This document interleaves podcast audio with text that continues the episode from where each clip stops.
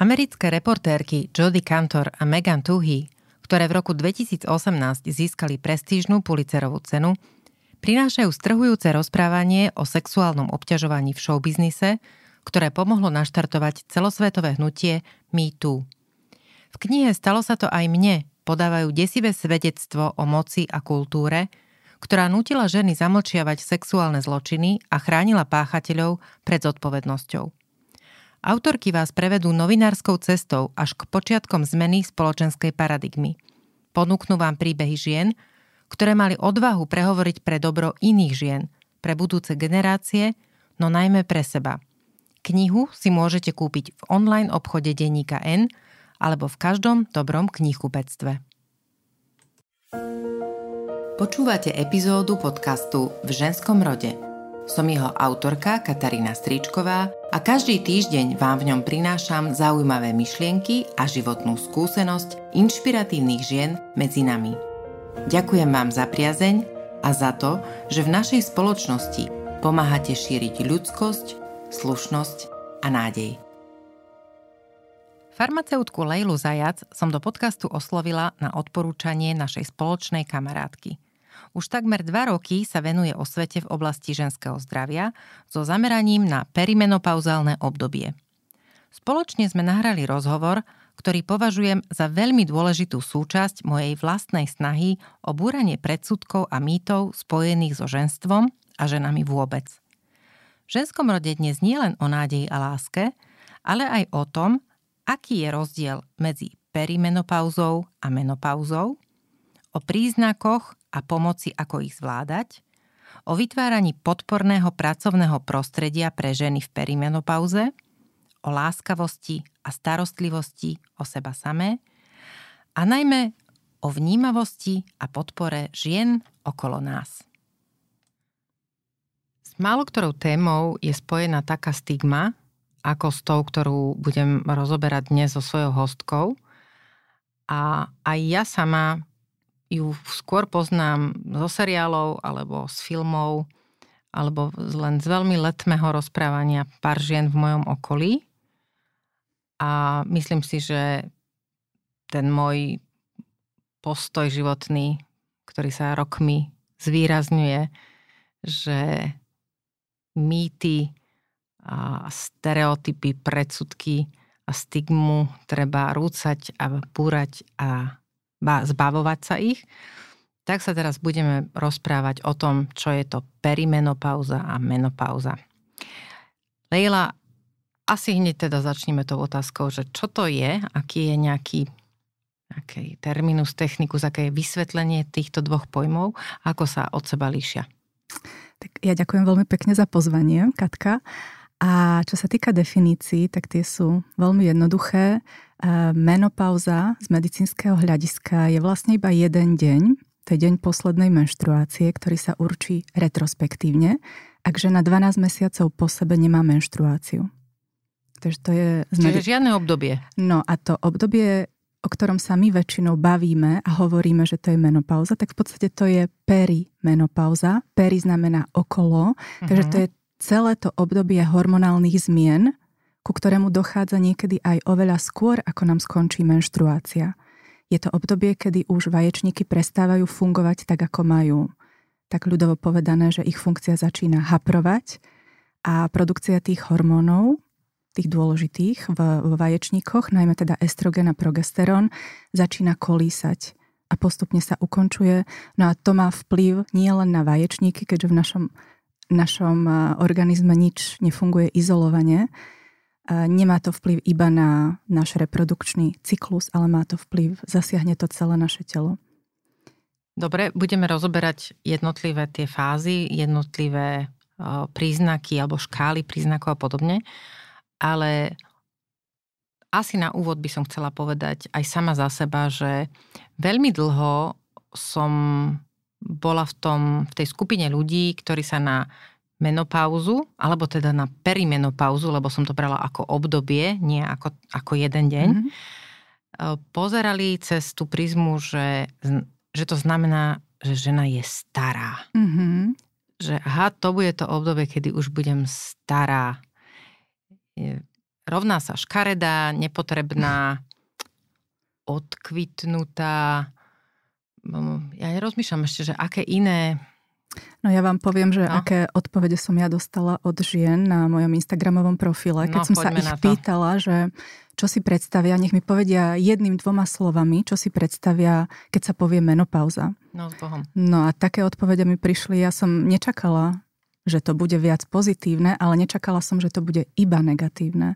To bolo, že koniec mladosti, za zenitom, strata ženstva, už, už len všetko zlé, nič príjemné už nepríde. Proste koniec toho pekného, vitálneho života. Ale na druhej strane niektoré mi povedali, že ale konečne som sa zbavila uh, toho, že, men, že už nemenštruujem, tak už ano. nemám ten jeden jediný problém, že teda už tá periodickosť, tá cyklickosť tam nie je, tie bolesti, alebo to všetko nepríjemné spojené s menštruáciou. Ale ten efekt asi to, tie zmeny hormonálnych hladín, to, čo sa na, tá zmena, ktorá sa v tom tele jednoznačne udeje, e, to je skôr e, opisované tak, ako hovoríte, niečím mm. konečným e, koncom niečoho pekného a začiatkom tej, mm. toho obdobia starnutia, vrások a to vlastne tak, toho, no. že koniec života. Tak. tak a toto my chceme mýty. dnes prelomiť Dobre. týmto našim rozhovorom. A keď sa bavíme o stereotypoch, tak áno, toto je jeden z takých tých najčastejších stereotypov, že znamená to staroba. A v podstate je to úplná blbosť, lebo keď si vezmeme, že men, menopauza prichádza v období medzi 45. a 55. rokom života, vtedy je tá žena na vrchole všetkého, na vrchole kariéry, je najefektívnejšia, najproduktívnejšia, že v podstate vôbec to nepasuje do tejto definície staroby je najženskejšia, najzrelejšia by som povedala. Takže e, keď si to uvedomíme tým, že aj priemerný vek života sa zvyšuje, že my vlastne v tej peri a postmenopauze prežijeme aj polovicu svojho života, tak ozaj je na čase búrať tento stereotyp a, a vlastne aj sa rozprávať o tom, že ako prežiť toto obdobie čo najlepšie a ako prežiť aj celé to ďalšie obdobie čo najlepšie, aby sme z neho vyťažili čo najviac, aby sme ozaj využili potenciál tej druhej polovici života naplno. Aké sú teda škály príznakov, ktoré v tej perimenopauze prichádzajú, kde si žena môže o, začínať na sebe všímať, že sa niečo zásadne mení v jej živote? Mm-hmm. Tých príznakov môže byť niekoľko. Hovorí sa, že je to viac ako 30, pretože tie receptory pre estrogen a progesterón, to sú tie vaječníkové hormóny, my máme rozmiestnené po celom tele. A keď sú ženy citlivejšie na tie hormonálne zmeny alebo si ich telo ťažšie navyká na nedostatok, tak e, môže to nimi niekedy aj poriadne zatriasť. Hovorí sa, že približne 8 z 10 žien niektoré príznaky pocíti vo väčšej či menšej intenzite a približne dve z desiatich ani nevie, že si touto perimenopauzou prešli. A z tých 8, čo niečo pociťujú, tak približne 3 ich majú tak intenzívne, že im to výrazne znižuje kvalitu života. Toto je tak zo štatistík, čo, čo vieme. Ale aj tie ženy, ktoré príznaky nepociťujú, tak tie zmeny v tele sa im dejú. To znamená, že aj tie symptomatické, aj tie nesymptomatické by sa mali viac zaujímať o toto životné obdobie. No a keď mám teraz aj vymenovať... Povedzme si, niektoré... hej, to, to by som chcela, že po, vymenujeme si, uh, otvorene poviem, fyzické najprv mm-hmm. a mhm. potom by som sa rada venovala aj tým, ktoré sa týkajú ženskej psyché mm-hmm. alebo toho mm-hmm. mentálneho nastavenia zdravia, toho pocitu, ako sa cítime skôr subjektívne mentálne než fyzicky. Áno. Tak z tých fyzických príznakov najčastejšie sú návaly tepla alebo nočné potenie, pretože to termoregulačné centrum v mozgu sa narúša. Potom môžu prísť bolesti klbova svalov, búšenie srdca. Um, môže dôjsť ku častejším zápalom močových ciest, lebo aj celý ten genitourinárny trakt môže byť narušený, pretože poklesom estrogénu sa e, klesá aj kolagén, aj elastín, koža sa stáva menej pružná, je tenšia, je tam, e, mení sa mikrobióm v pošve, e, zvyšuje sa pH, to znamená, že celé to tkanivo je aj náchylnejšie na zápaly, náchylnejšie na infekcie. A preto tam môže dôjsť ku, ku rôznym symptómom, ako sú napríklad e, bolesť pri styku, um, svrbenie, uh, podráždenie v oblasti, ale aj častejšie nutkanie, namočenie, niekedy môže dôjsť k inkontinencii a teda všku tým spomínaným uh, častejším zápalom močových ciest. Takže mnohé ženy si neuvedomujú, že toto sú symptómy perimenopauzy a že, si, že sa s tým vôbec dá niečo robiť. Mnohé ženy si myslia, že toto, tieto ťažkosti alebo nepohoda, že súvisia s vekom a tým pádom zbytočne sa doma trápia, pretože sú účinné farmakologické možnosti okay, na ich zmiernenie. Čiže, uh, čiže nie je to iba niečo, čo už mám, že starnem a nedá sa s tým nič robiť, Presne ale tak. je to len spojené s tým samotným prechodom, teda s tým obdobím perimenopauzy. Áno, a je, s tými hormonálnymi zmenami. A je, je, je možné tomu napomôcť. Áno, určite, určite. Potom e, veľmi častá býva nespavosť. 40 až 60 žien v perimenopauze má problém s nespavosťou. A ďalej môže, môžu byť bolesti hlavy, závraty, vypadávanie vlasov, je tam zvýšené riziko už potom osteoporózy. Takže na toto všetko treba myslieť, že to môže súvisieť s týmito hormonálnymi zmenami. No a potom už prichádzajú tie psychické príznaky. Kým pre, k ním prejdem, tak ešte by som chcela povedať, že toto sú vlastne časté e, zo, zobrazenia perimenopauzy vo filmoch alebo so, mm-hmm. v seriáloch, kde sa tak klišejovito ukazuje, že takto to vyzerá, takto tá žena sa s tým potýka. Mm-hmm.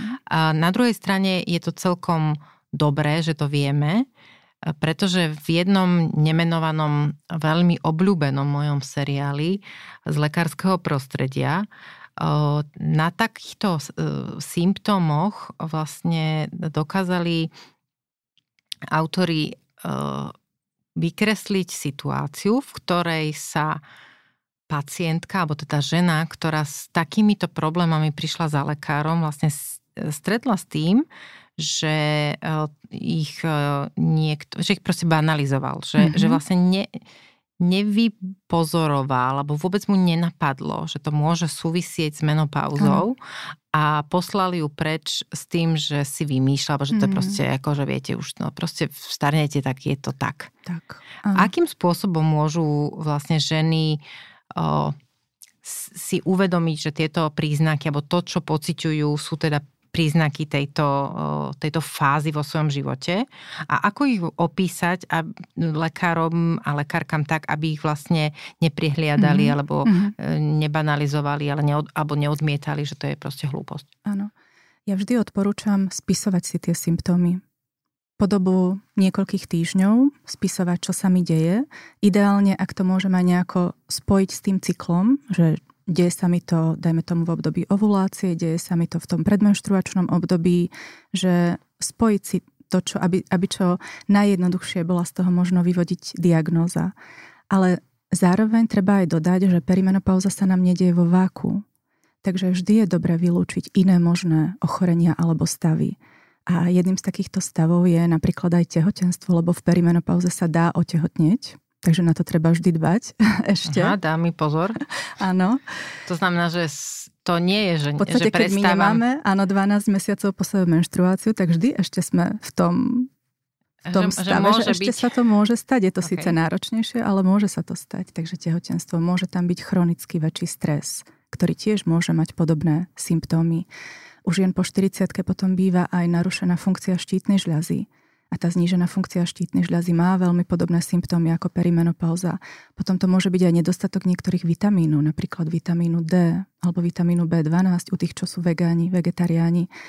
Takže vždy je potrebné sa tak trošku pozastaviť a pozrieť sa na život z perspektívy, čo sa mi to deje v živote.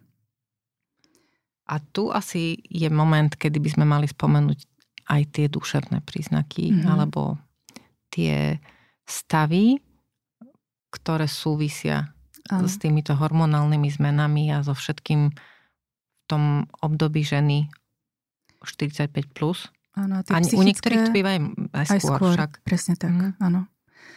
Uh, tie psychické bývajú jednými z prvých príznakov, ktoré často možno v našich rýchlych životoch zvykneme ignorovať. A možno by sme mali ozaj spozornieť, lebo čím skôr to začneme riešiť, tak potom nemusí to proste prerásť do toho Zhoršenia do toho kvality. zhoršenia uh-huh. kvality života, uh-huh. presne tak. A medzi tie psychické patria úzkosti, mierne depresívne stavy. Uh, môžu tu patriť aj, aj taká tzv. mozgová hmla, nesústredenosť, uh, zábudlivosť, prídem do miestnosti, neviem si spomenúť, prečo som tam prišla, odkladám veci, niekde neviem ich potom nájsť a, a takéto. Um, Rozumiem. To je inak ako nie, nie nečasté. Áno, teda, lebo... pardon, nie zriedkavé, nie zriedkavé. Tak som a že to tam tiež patrí? Áno, ale táto mozgová hmla tiež sa môže vyskytnúť aj pri iných ochoreniach. Napríklad postcovidové e, stavy sú často spojené s takouto mozgovou hmlou alebo, alebo rôzne postinfekčné. Takže opäť je, je potrebné to vidieť v perspektíve. A emócie bývajú silnejšie. Že v podstate bývajú tam aj také veľké silné návaly zúrivosti alebo hnevu. S čím to súvisí? S hormónmi? Áno. Áno, pretože ozaj tie receptory mám, mám veľa receptorov aj, aj v tých štruktúrach mozgu, ktoré sú zodpovedné aj za emocionálne prežívanie, aj za pamäť a, a podobne. Takže tie ženy, ktoré sú citlivejšie na hormonálne zmeny, toto môžu veľmi pociťovať. Je to tak, alebo, alebo budem zvedavať, čo poviete, ak sú ženy, ktoré majú náročné menštruačné cykly, mm-hmm. že teda či už bolestiami, intenzitou krvácania, alebo možno teda aj tým PMS, teda áno, všetkými áno. tými emocionálnymi uh, fázami, ktorými idú, musí byť, alebo je nejaké pravidlo, alebo možno nie je, že i, i tie zmeny, ktoré prídu v rámci perimenopauzy, sú u nich tiež rovnako intenzívne?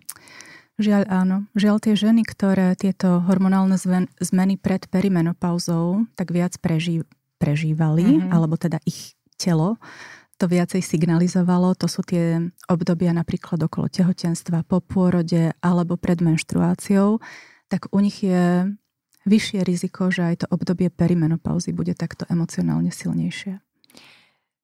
Ak Ale teda... to je dobré, že, že to vieme a že oni si to uvedomujú a vedia, že čo im v tých obdobiach pomohlo. Že ako si to vedeli regulovať. Uh-huh. Mali by vedieť. Mali hej? by vedieť, áno. Že a čo to pomáha? Už, tak keď to už je... také by sme povedali, ako poznáte vy svoje klientky, povedzme, čo, čo je také niečo, čo pomáha? Každému niečo iné, ale keď sa teda konkrétne rozprávame o emóciách, tak tam platí základné pravidlo, že nereagovať v tej emócii, že nechať ju vychladnúť uvedomovať si, čo sa mi deje a prečo sa mi to deje, to je vlastne základ a nereagovať v tom. To je to bytie v prítomnom okamihu, tak. že uvedomovanie si, áno, že čo sa áno. vlastne, no vtedy to veľmi keď býva viem, náročné. Že je to, áno, býva to náročné, ale keď viem, že je to veľmi silné, tak lepšie je niekde odísť. Vychúčať. Predýchať to, áno. a, a to veľmi pomáha. Taká sebareflexia pomáha spisovať si tie emócie, spúšťače, a niekomu pomáha objatie, tak si to objatie vypýtam. Niekomu pomáha sa izolovať, že nebyť s ľuďmi, tak si to vypýtam, že potrebujem teraz priestor pre seba. Že áno, tak trošku uvedomelejšie žiť, nebyť stále v tom autopilot mode a nečakať, kým nám naša rodina alebo kolegovia povedia, že teda čo sa to s tebou deje, ale priznať to sama a snažiť sa to regulovať. A keď, a keď to neviem sama, vôbec nie je hambou požiadať o pomoc. Keď spojíme tie fyzické príznaky alebo fyzické prejavy, povedzme, toho obdobia perimenopauzy s psychickými, ktoré idú teda ruka v ruke, tak ako alebo čo môžem si vypýtať od svojho lekára alebo lekárky ako nejakú pomoc na zvládnutie tých mhm. fyzických uh, príznakov. A je niečo, čo môžem si vypýtať alebo teda požiadať uh, a o nejakú medicamentóznu liečbu alebo teda nejakú pomoc, alebo je niečo potom v tom zmene, povedzme, uh, aj jedálnička alebo nejakých tých rutín, ktoré denne robím, ktoré mi môžu pomôcť v tomto období? Áno, určite. Ale nikdy to nie je jedna vec. Hm, nikdy to nie je také, ten, áno, nikdy to, to nie je priamočiare, mm-hmm. že každá žena si musí vytvoriť takúto svoju vlastnú skladačku, takú, taký vlastný toolkit, čo jej pomôže a životný štýl je veľmi dôležitý. To znamená, že opäť sa pozastaviť a pozrieť sa na ten svoj život. Čo mi tam chýba? Chýba mi viac pohybu, viac posilnenia, chýba mi výživnejšia strava, mám dosť bielkovín, mám dosť vlákniny v strave. Napríklad toto sú veci, ktoré ozaj môžu veľmi pomôcť v celkovom prežívaní.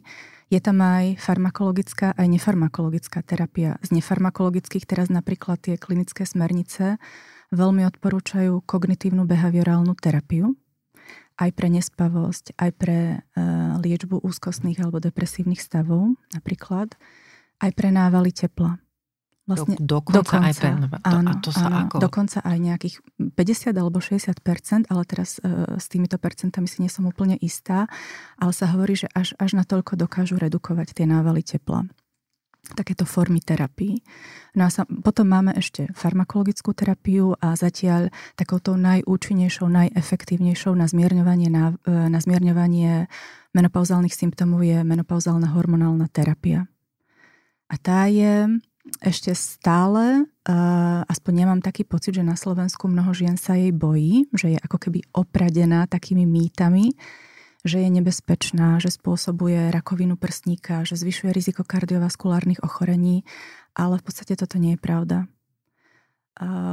Samozrejme má svoje kontraindikácie, má svoje nežiaduce účinky, ale keď sa nasadí v čase okolo tej menopauzy alebo do 60 tak jej benefit výrazne prevyšuje rizika akékoľvek a má veľký vplyv na tú kvalitu života.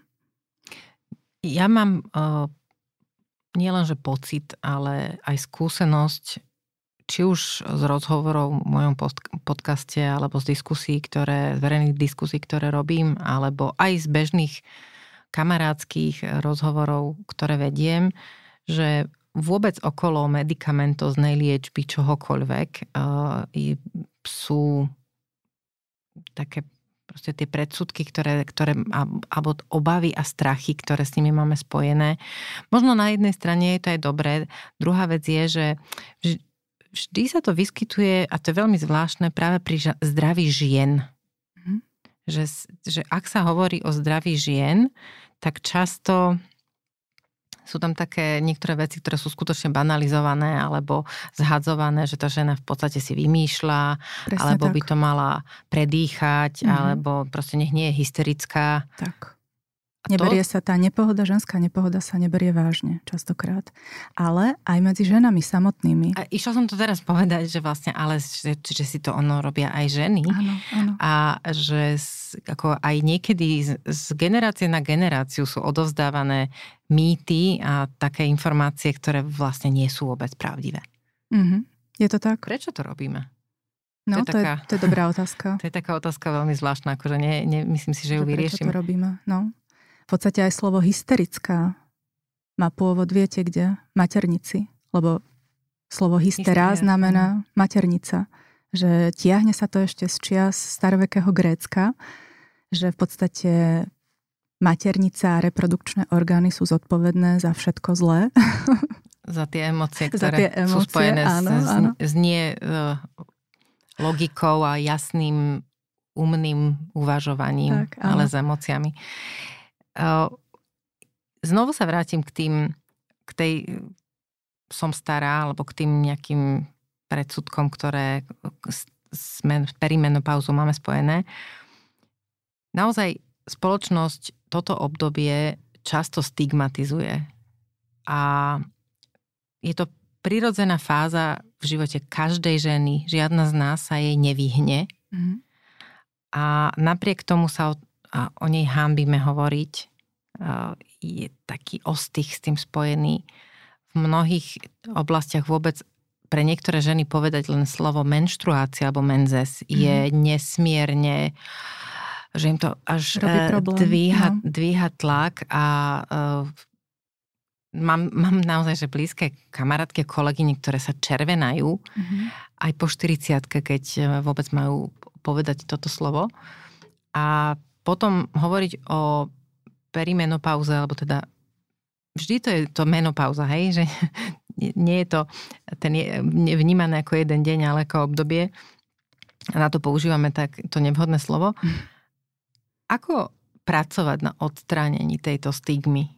ako vlastne o, vytvárať nejaké podporné prostredie, inkluzívne prostredie aj pre tie ženy, ktoré žijú v tomto, v tomto svojom období, pre ktoré je to dennodenná realita, ktoré zažívajú tú insomniu, nespavosť, mm. ktoré majú tie návaly tepla lebo ono to vyzerá smiešne v tom seriáli, alebo mm-hmm. smiešne, no akože pozeráte sa na tú ženu, na tú premiérku z toho dánskeho seriálu, ako tam ano. odbieha od rokovacieho stola plného mužov a ide sa tam utierať potom do zakulisia, predýchavá, je je zle. Mm-hmm.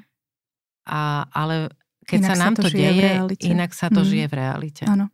No jedine tak, že budeme otvárať tieto rozhovory že budeme o tejto téme rozprávať ako o niečom prirodzenom, normálnom a o niečom, čo si zaslúži mať svoju pozornosť. Aj, aj doma v rodine. Neviem, či vy ste sa doma v rodine so svojou mamou alebo babkou o tomto rozprávali, ale nie je to veľmi časté, že doma. Takže otvárať diskusie v rodine, otvárať diskusie v našej mikrospoločnosti, to znamená na pracovisku, medzi kolegami, lebo tam my trávime najviac času a tam potrebujeme cítiť to bezpečie, že môžeme byť také, aké sme. A tá spoločnosť má enormný vplyv na to, či žena bude mať tú menopauzálnu skúsenosť pozitívnu alebo negatívnu. A naša spoločnosť, dá sa povedať, že západná spoločnosť je zameraná na tú mladosť a plodnosť. Takže u nás sa o to viac, že nám ťažšie starne. Lebo keď si vezmeme napríklad tehotenstvo, tak aj to je spojené s rizikami a s nepríjemnosťami a s mnohými symptómami, ale v spoločnosti tehotenstvo nikdy nie je vykresľované ako niečo negatívne, ako niečo fuj, že o tomto sa nerozpráva. Práve naopak. Takže prečo takéto niečo nemáme aj pri perimenopauze a menopauze? Je to tiež rovnako obdobie hormonálnych zmien, obdobie, kedy sa tá žena mení aj znútra, aj zvonka, prechádza do novej životnej etapy a nie je dôvod, prečo tomuto nevenovať rovnakú pozornosť a rozprávať o tom v tom pozitívnom zmysle, čo nás ešte čaká. No, keď by som mala na toto spontánne zareagovať, ako vás počúvam, tak mi napadá iba jedno, že tehotná žena je pre spoločnosť užitočná. Je vnímaná ako užitočná, pretože je matka, nosí to dieťa, ktoré je novým členom spoločnosti. A tá žena, ktorá je v, tej, v tom období perimenopauzy, to svoje plodné obdobie končí a vlastne už ako keby užitočná nie je. Ak ju, ak ju vnímame iba ako uh, rodiacu, rodiacu bytosť. Čo potom majú povedať tie ženy, ktoré sa rozhodli tie deti nemať. Alebo ich nemohli mať. Alebo ich nemohli mať, presne tak. A existuje aj taká evolučná teória, neviem, či ste o nej počuli, hypotéza starej mamy. Ona no. vlastne vysvetľuje, prečo sa nám tá menopauza deje. A ona sa nám deje preto, aby náš druh vôbec mohol prežiť. Lebo žena už v určitom období je lepšie, keď presmeruje svoje reprodukčné úsilie na to, aby sa staralo o existujúcich potomkov. Či už vlastné deti má alebo nie, je aj kolegyňa, aj, aj teta, aj proste má miesto uh-huh. v tej mhm. spoločnosti a má čo odovzdávať zo seba ďalej. Tak to znamená, že tá staršia žena je tu preto, aby vôbec tá mladšia generácia mohla prežiť. Mentorka. Áno, mentorka. Takže to je také pozitívne uvedomenie. A to sa trošku líši od toho, čo nám spoločnosť hovorí, že už tu v podstate nemá žiadne miesto. A ja veľmi rada spomínam aj majskú kultúru, uh-huh. z, ktorí žijú v Guatemala a v Mexiku. Tam sa menopauza oslavuje. Oni patrične oslavia aj poslednú menštruáciu, pretože tam sa žena dostáva do nového statusu, do statusu zrelej ženy. Prichádza, berú to ako nová sloboda a zistilo sa, že aj tie menopauzálne symptómy menej prežívali. Neboli ani také intenzívne a proste ich menej nejako vnímali. A to sa pripisuje práve tomuto fenoménu, že oni sa na to tešia. To znamená, že to mentálne nastavenie, má tiež veľkú silu v tomto celom prežívaní. No to určite sa hovorí o tom, že mentálne, uh, sila mentálnej, uh, mentálnej zrelosti alebo toho, ako pristupujeme k veciam, veľmi veľa mení. Mm-hmm. A ja som aj do tohto nahrávania išla s tým, že som veľmi túžila aj samu seba nastaviť trošku pozitívnejšie. Nehovorím teda, že by som na to myslela, ale ako som na začiatku povedala, že aj ja sa chcem zbaviť toho pocitu, že perimenopauza znamená, že už to začína ísť dolu kopcom. Mm-hmm. A páči sa mi presne tento po, postoj alebo tá myšlienka, že je to len uzatvorenie jedného obdobia mm-hmm. a začiatok Novej pomerne dlhého mhm. obdobia mm-hmm. ďalšieho, lebo ako sme spomenuli, ľudský život sa predlžuje a ak hovoríme o tom, že 45 až 55 je ten vek, Áno. Eh, kedy prichádza ten menopauzálny deň, mm-hmm. tak eh, nás čaká ako ženy pomerne dlhé obdobie Eh, kedy už nebudeme plodné, čo sa týka fyzického tela mm-hmm. a toho, že by sme mohli mať deti. A môžeme byť plodné mentálne. Ale presne, môžeme Áno. byť plodné úplne iným spôsobom, tak. nezaťažené tými uh, ťažkosťami, ktoré sú spojené presne práve tak. s tým prežívaním cyklickosti ženy. Áno, áno, áno.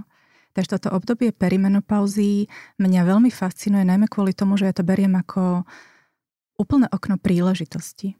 To je príležitosť ozaj sa zastaviť, pozrieť sa na náš život a životný štýl, čo mi slúži a čo už nie, čo si chcem už, čo už si nechcem zobrať do tej novej životnej etapy. A také, také celkové prehodnotenie toho života. Tak deti Lebo... si tam asi chcem zobrať, partnera si tam chcem asi zobrať, samú seba, niečo zo mňa dobré. Áno, áno, áno. Otázka ktorá súvisí s tým, čo ste jemne načrtli. Ja som to chvíľočku odignorovala, ale vraciam sa k tomu úplne teda veľmi seriózne a vážne. Sexualita, intimný život počas obdobia perimenopauzy. Keď toto obdobie môže trvať 12 mesiacov, teda trvá? Plus minus? Mm, ktoré myslíte? Perimenopauza. Nie, perimenopauza môže trvať aj niekoľko rokov. Pane Bože, dobre, tak som to zle pochopila. Vlastne okay, tých 12, to je vlastne tých 12, 12 mesiacov, mesiacov to je bez menštruácie. Mm-hmm, okay, tak dobre. vtedy vieme, že kedy bola tá posledná kedy menštruácia, vtedy môžeme mm-hmm. povedať, aha, tak vtedy som bola v menopauze. Dobre, takže problém teda môže byť niekoľkoročný. A teraz si povie, povedzme, že ako Ale ja by som postupať... to nenazvala problém. Dobre, do, dobre, počkajte, teraz prehodnotím slovník. Ako pristupovať k svojmu telu v tomto náročnejšom období, rôznych hormonálnych zmien, s ktorými sú spo, spojené teda tie príznaky, ktoré ste spomínali, fyzického charakteru, aby mi sexualita a intimný život nespôsobovali problémy a aby som sa stále z neho ako žena vedela tešiť. Mm-hmm. Najskôr by som možno zodpovedala tú otázku, že ako si sebe pomôcť si prejsť týmto obdobím čo najlepšie. Tu by som povedala, že možno pomôže to, keď my budeme brať eh, toto obdobie hormonálnych zmien, že je to istá záťaž pre telo. A budeme k tomu tak aj pristupovať. To znamená, že čo robíme, keď máme telo pod záťažou? Snažíme sa ho vyživovať, posilniť, regenerovať, doprajeme mu spánok, doprajeme mu výživnú stravu, doprajeme mu oddych. Takže toto všetko by malo byť súčasťou tej skladačky. A keď teraz hovoríme o tom intimnom živote, tak tam to je fakt veľmi komplexná téma, tam, tam je ten aspekt psychologický, že žena si prechádza celou touto svojou zmenou, čo ju môže zasiahnuť aj v tej intimnej sfére. Je tam ten aspekt vzťahový, že v podstate v takýchto záťažových situáciách sa ukáže, či je ten vzťah ozajstný alebo nie je, či tam je to bezpečie, otvorenosť, komunikácia, či sú tam nastavené tie zdravé hranice. A potom je ten tretí aspekt, a ten súvisí s nepohodou, súvisiacou s menopauzálnymi symptómami, ak sú prítomné. Takže takto to treba komplexnejšie sa na to pozerať. Ak sú to tie symptómy, tak tie treba primárne riešiť. Ak, ak je tá nepohoda v genitourinárnej oblasti, tu treba primárne riešiť. Ak je to psychologická nepohoda, tak v podstate tam treba zamerať pozornosť. Takže ani, ani tu sa nedá povedať nejaké také jednoduché, priamočiare riešenie a ozaj nie je hamba požiadať o pomoc. A koho mám požiadať o pomoc? Ak je to tá sexuálna oblasť, kľudne aj sexuológa, alebo teda ginekológa, čo sa týka hormonálnej terapie, alebo psychológa, keď mám také problémy, že teda riešim, čo teraz so životom, deti mi odchádzajú, tam je ten syndrom prázdneho hniezda, telo sa mi mení, som z toho frustrovaná, tam môže hocičo prísť v tomto období. Takže... Čiže tá odborná pomoc, e, Má ktorá stále zmysel. u nás ešte sú také predsudky, že prečo by som o tom mal hovoriť s niekým mm-hmm. iným, čo mi môžu cudzí ľudia pomôcť, ja to musím zvládnuť sama. No to, to, to neodporúčam. Nie, ani to je vlastne tiež jeden stereotyp, že ale prosím ťa, to väčšinou žena žene povie, ale prosím ťa, a ja som si tým prešla a prežila som, E, nebuď hysterická, že to, to zvládneš, nedramatizuj a podobne.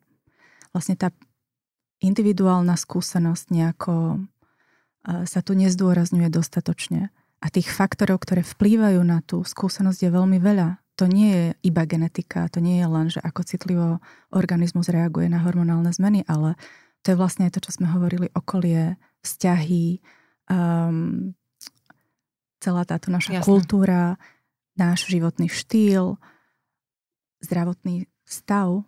Žena, Jasne. ktorá má iné mhm. pridružené ochorenia, možno bude horšie znášať tieto symptómy ako žena, ktorá je úplne zdravá. Ale napríklad aj to, že koľko toho, toho o tomto období vieme. Keď poznáme tie symptómy, vieme, čo, čo teda môže nastať, vieme, čo s tým, kedy sa obrátiť, na koho, na, na no. koho sa mm. obrátiť, tak to veľmi pomôže. No ja sa priznám, že s mnohými osobnými zmenami v mojom živote som e, prišla k tomu, že musím byť k sebe láskavá. Mm, to je najdôležitejšie. A keď ste rozprávali o tom vyživovaní a starostlivosti, tak som sa usmievala práve preto, lebo dopriať sama sebe zdravú mieru seba lásky málo kto z nás mhm. je k tomu vedený od malička. Presne tak. Veľmi sme e, na seba prísne. Mm, syndrom Nehovor- dobrého dievčatka. Nehovorím, že nie aj muži prísni, ale väčšinou teda dievčatá musia byť tie tiché, slušné, pekné, čisté. Mm-hmm. Ne, nebabrú sa niekde v hline, to božne, niekde nelozia na stromy mm-hmm. a podobne. A všetko do seba zatvárame mm. a všetko musíme zvládnuť. Tak. A ja som sa naučila, že je to v poriadku, keď sa o seba starám, keď si doprajem to, že sa spomalím vedome, že si sadnem, že je to úplne OK sa schúliť pod deku, keď mi je aspoň na 10 minút, keď mi nie je dobré. Mm-hmm. A myslím si, že z toho, čo rozprávate, je veľmi dôležité, aby si to ženy dopriali práve v tomto období. Presne tak. Presne tak. To je kľúčom k úspechu. Ak my vieme, že ozaj potrebujeme, že naše telo je unavenejšie, lebo si prechádza tou zmenou a že potrebuje viac oddychu a regenerácie, tak sme na dobrej ceste. Počujem všetky tie poslucháčky, až sem do tohto štúdia ich počujem, ktoré si vzdychli a povedali, no jasné, ale ale. A ja čo, ale, čo tie dve rozprávajú? Ja, ale, ale ja. A kedy toto mám všetko ostatné stihnúť? Áno. Ale treba si aj povedať, že keď ja nebudem spokojná a ja nebudem zdravá, tak sa nebudem môcť ani postarať o tých mojich najbližších. To je tá kyslíková maska tak, v tom lietadle. Áno, tak. Prečo ju najprv dávam sebe až potom dieťaťu. Áno. A vôbec Ale. to nie je sebecké, je to život zachraňujúce. Aké keď nás náhodou počúva niekto, kto je kolega alebo kolegyňa mladšia, alebo už to možno aj má za sebou, ale nechce byť tá, že no čo, ja som to zvládla, tak aj ty to musíš zvládnuť. Teraz chcem hovoriť o pracovnom prostredí. Mm-hmm. Spomenuli ste, mm-hmm. a to som si hneď tu tak vnútorne urobila poznámku v hlave, že veľmi veľa nášho času denného venujeme práve práci, mm-hmm. ktorá tvorí veľkú časť toho, čo robíme, čomu sa venujeme, čomu odovzdávame kus seba samých a kde aj napriek uh, home office a podobne ešte stále trávime veľmi veľa času. Čo môžeme uh, urobiť pre pracujúce ženy, mm-hmm. ktoré zažívajú vlastne tieto symptómy perimenopauzy v pracovnom prostredí, uh-huh. a aké nejaké praktické úpravy na pracovisku môžu týmto ženám pomôcť, aby sa cítili komfortne, keď mm-hmm. nemôžu ísť proste ano. robiť to, čo potrebujú a je im ťažko. Áno. Tak poprvé je dôležité, aby sa vytvorilo otvorené inkluzívne prostredie, kde žena sa nehambí za svoje symptómy a nehambí sa povedať, keď je je zlé. Dokonca Európska menopauzálna asociácia vydala... Také niečo máme? Áno. máme aj medzinárodnú, aj európsku, aj americkú, aj austrálsku, to všetko ja sledujem. Tie ich odporúčania, čo dávajú. No a táto Európska menopauzálna asociácia vydala odporúčanie, že čo môže zamestnávateľ urobiť preto, aby, si, aby to pracovisko sa mohlo nazvať, že menopause friendly mm-hmm. pracovisko. A e, je tam viacero možností, ale medzi ne patria aj edukačné prednášky a tréningy, pre všetkých zamestnancov, to znamená aj, aj pre mužov, lebo oni majú nielen kolegyne, ale aj ženy doma, takže to určite veľmi pomôže. A ja som napríklad začala takéto prednášky robiť vo firmách a si myslím, že to má celkom, celkom dobrú odozvu aj, aj z tej mužskej časti. To som sa chcela spýtať, ako reagujú muži? Um, sú to veľmi uvoľnené rozhovory, takže ja som mala veľmi dobrý pocit z tohto. Uh-huh. Dobre, Zatiaľ teda nemala som toho veľa. Áno, takže ma to zaujíma. Sú to takéto prednášky, mm. že aby sa vytvorilo také, také otvorenejšie, inkluzívnejšie prostredie. E, môžu vytvoriť napríklad pokojové miestnosti, kde sa ženy môžu utiahnuť, keď majú napríklad intenzívnejší nával tepla a potrebujú sa trošku schladiť, skľudniť, tak napríklad takéto niečo. Alebo to vetranie na pracovisku, aby bolo um, zabezpečené. Aby bolo zabezpečené čo nie všade je, že tie ženy, ktoré majú častý styk so zákazníkom, aby mohli mať častejšie prestávky, keď sa potrebujú, keď potrebujú ísť napríklad na toaletu, keď majú napríklad silnejší menzes, alebo potrebujú sa prezlieť, že majú silnejší nával tepla, tak aby tie mm, prestávky boli umožnené, alebo tie zamestnania, kde mávajú uniformy, mm. z takých tých nepriepustných materiálov, tak aj, aj s tým sa dá niečo robiť, aby tie materiály boli priepustnejšie, po prípade vo viacerých vrstvách a takéto drobnosti, ktoré v konečnom dôsledku môžu urobiť veľkú zmenu. Na to sa pýtam práve preto, lebo často sa mi stáva, že ľudia očakávajú, že my potrebujeme robiť veľké zmeny alebo veľké gestá, mm. nejaké veľké systémové zmeny a na to, aby niečo fungovalo. A prehliadame pri takých bežných bo toto je naozaj bežná vec, ja ju uh, nebanalizujem, ale je tak prítomná medzi nami mm-hmm. a pritom tak neviditeľná práve pre, tú, mm-hmm. pre ten ostých, pre tú hambu, pre ten pocit, že Pane Bože, budú sa na mňa pozerať mm-hmm. a teraz ja budem mať hambu, že čo sa deje. A že stačia malinké Úplne zmeny. malé zmeny. Napríklad, dám príklad, konkrétny. Mm-hmm.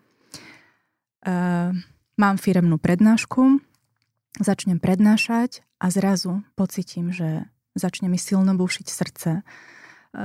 Horúci vzduch mi ide po, po ramenách, hrudí, na krku, na tvári celá očerveniem, stratím niť, uvedomím si, že dostávam nával tepla, poviem to na rovinu, ospravedlním sa, poviem, že potrebujem 5 minút pauzu, idem do vedľajšej miestnosti, občerstvím sa, prezlečiem sa, prídem naspäť a pokračujem vo svojej prednáške.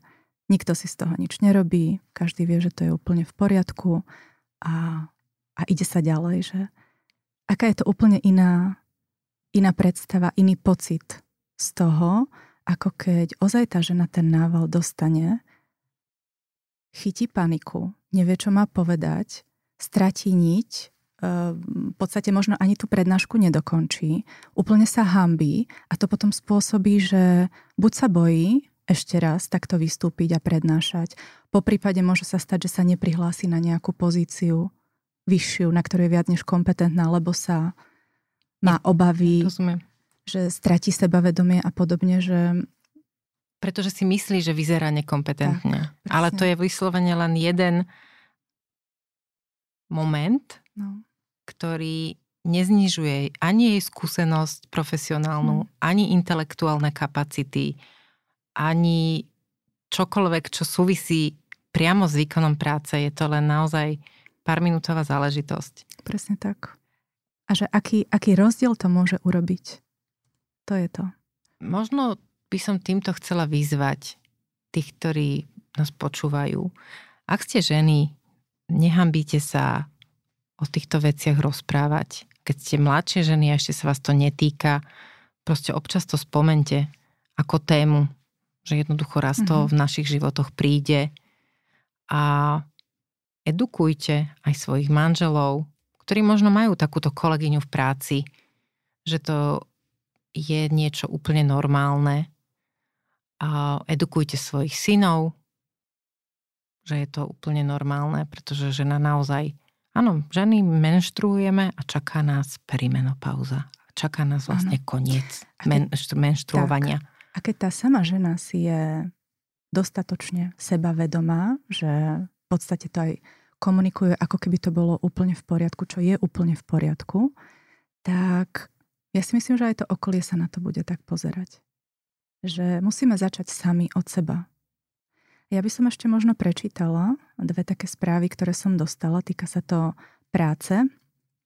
Dostala som ich od, od žien, v rámci tej mojej Instagramovej bublinky a jedna hovorí, že prvá som vniesla túto tému na pracovisko ja, mám mladé kolegyne, ale aj moje rovesničky 50+. Plus. A je pravda, že väčšina to tají, nerozpráva o tom. Aj mladé kolegynky boli prekvapené, čo všetko toto obdobie môže priniesť. Môj manžel je veľmi tolerantný a chápavý, tiež má kolegyne v menopauze a spomínal, že má pocit, že ich chápe asi len on – Ostatní len divne pozerajú, ak má niektorá žena nával. A nie len muži divne pozerajú. Toto bola jedna. A druhá mi napísala, veľmi dobre si všímam u nás v práci, ako je táto téma tabu. Nenašla sa ani jedna žena, hoci sme takmer všetky od 40 do 55, ktorá by tiež priznala tieto stavy. Cítim sa v tomto prostredí ako outsider a je smutné, že práve ženy si nie sú empatické navzájom.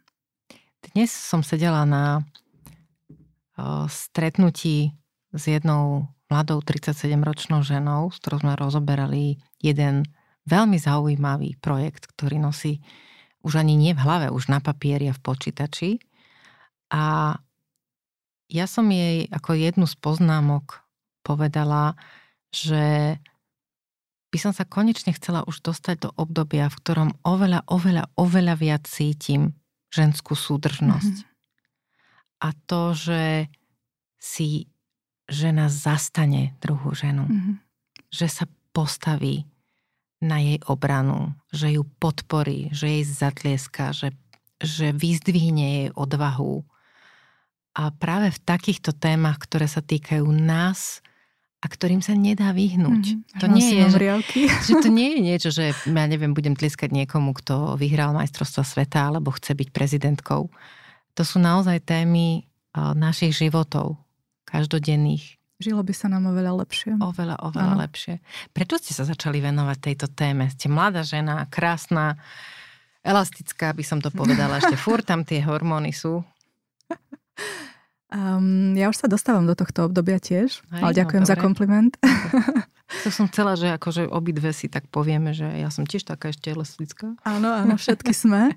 Aj, aj ženy po 50 sú, takže um, do, a k tejto téme ja som sa dostala úplne náhodne. Ja som sa chcela venovať ženskému zdraviu. Išla som študovať integrovanú a funkčnú medicínu pre ženy. A v rámci toho Jedna malá časť bola perimenopauza, menopauza a ja sama som zistila, že o tom nič neviem a že aké je to fascinujúce, lebo tam na, na túto tému sa dá pozrieť nielen z toho biologického, ale aj z toho psychologického, kultúrneho, politického, sociálneho aspektu. Takže je to pre mňa veľmi zaujímavé a myslím si, že keď o tomto období my budeme vedieť viac, že sa nám bude ľahšie žiť. Viete, čo mi napadlo? Teraz úplne spontánne to poviem, urobím na túto tému diskusiu. Mm-hmm. Myslím si, že taká dobrá debata presne na tie rôzne aspekty, ktoré ste spomenuli, vrátanie toho politického, to je veľmi zaujímavá téma, to si myslím, že to bude taký dobrý moment, kde by sme sa mohli ako ženy mentálne spojiť, počúvať jedna druhú a vedieť si o, potom zastať aj same seba. Lebo keď to tak zhrniem z toho, čo sme dnes za tú necelú hodinu povedali, uh, podstata tohto obdobia je, že príjmame, že istú časť nášho života máme za sebou, mm-hmm.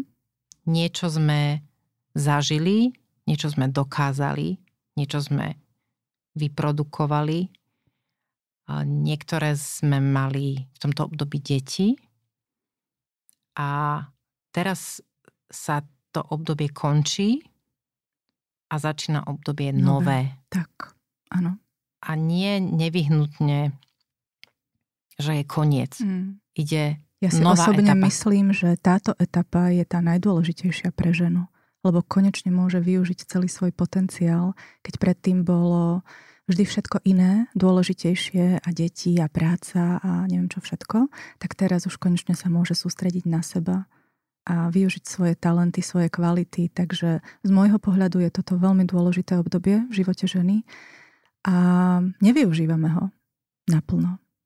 A nevyuži- neuži- nevyužívame ho aj preto, lebo často sa trápime aj rôznymi ochoreniami, ktorým sa dá predísť. A práve toto obdobie perimenopauzy je dobré obdobie na to, čo som už spomínala, pozrieť sa aj na ten náš životný štýl a pozrieť sa na to, čo ja môžem sama pre seba urobiť, aby sa mi ľahšie starlo, aby som mala ozaj peknú tú starobu a nie osteoporóza. Už aj samotná osteoporóza ako téma je taká ako keby kultúrne akceptovaná, že staršia žena automaticky už má osteoporózu, čo vôbec nemusí byť. Aha, že teda nie je to, že musí ju mať, lebo nie. to k tomu patrí. Nie, samozrejme. Leila, veľmi sa mi páčil tento podcast. Veľmi sa mi páčilo naše rozprávanie a znovu sa prihováram všetkým, ktorí, a ktoré ste nás počúvali, najmä ženám, ale naozaj je dôležité, aby aj muži boli tí, ktorí vnímajú zdravie ženy ako niečo extrémne dôležité. Ide o vaše manželky, partnerky, mamy, sestry, céry, mm. sesternice, kolegyne, priateľky a nič, čo je spojené so zdravím, nie je banálne. A treba sa vedieť o seba postarať a tú vlastnú hodnotu vidieť naozaj vo všetkých tých aspektoch, ktoré tvoria náš každodenný život. A mám na vás ešte také posledné tri otázky. Mm-hmm. V čom je váša najväčšia sila? Fúha. ja si myslím, že ja dávam ľuďom kľud, taký pokoj. To mi každý hovorí, že keď sa so mnou rozprávajú, takže tak, tak sa tak skľudnia. Tak si myslím, že to je aj moja sila, čo mi celý život veľmi prekážalo. Vždy som chcela byť tá taká energická, aktívna, taká, čo dodá energiu do miestnosti. A teraz si zistím, že vlastne je to dobré, lebo že to tým ľuďom, ktorí, ktorí sú so mnou, že im to robí dobre, ten môj kľud. Čo je váš najobľúbenejší rituál, keď si potrebujete oddychnúť? Káva a kniha. A naopak, čo je váš rituál, v ktorom najviac oslavujete život? Hmm. Asi keď som s deťmi a robíme blbosti doma s rodinou, to ma teraz tak ako prvé napadlo. Možno keď odídem z tohto podcastového štúdia, ma napadne milión iných vecí. A tak potom si to môžeme zopakovať, keď budeme na tej spoločnej diskusii, Dobre. na ktorú vás všetkých už teraz pozývam. Budem ju avizovať čoskoro. Teším sa. Majte sa pekne. Ďakujem veľmi pekne. Ďakujem. Počúvali ste epizódu podcastu v ženskom rode. Nový diel vychádza každý týždeň v piatok v rámci podcastu Denník N podcasty. Jeho najstaršie diely nájdete v originálnom podcaste v ženskom rode, vo všetkých podcastových aplikáciách a v hudobnej knižnici Spotify. Rozhovory si môžete každý týždeň aj prečítať na webe Denníka N. Do počutia a dočítania o týždeň.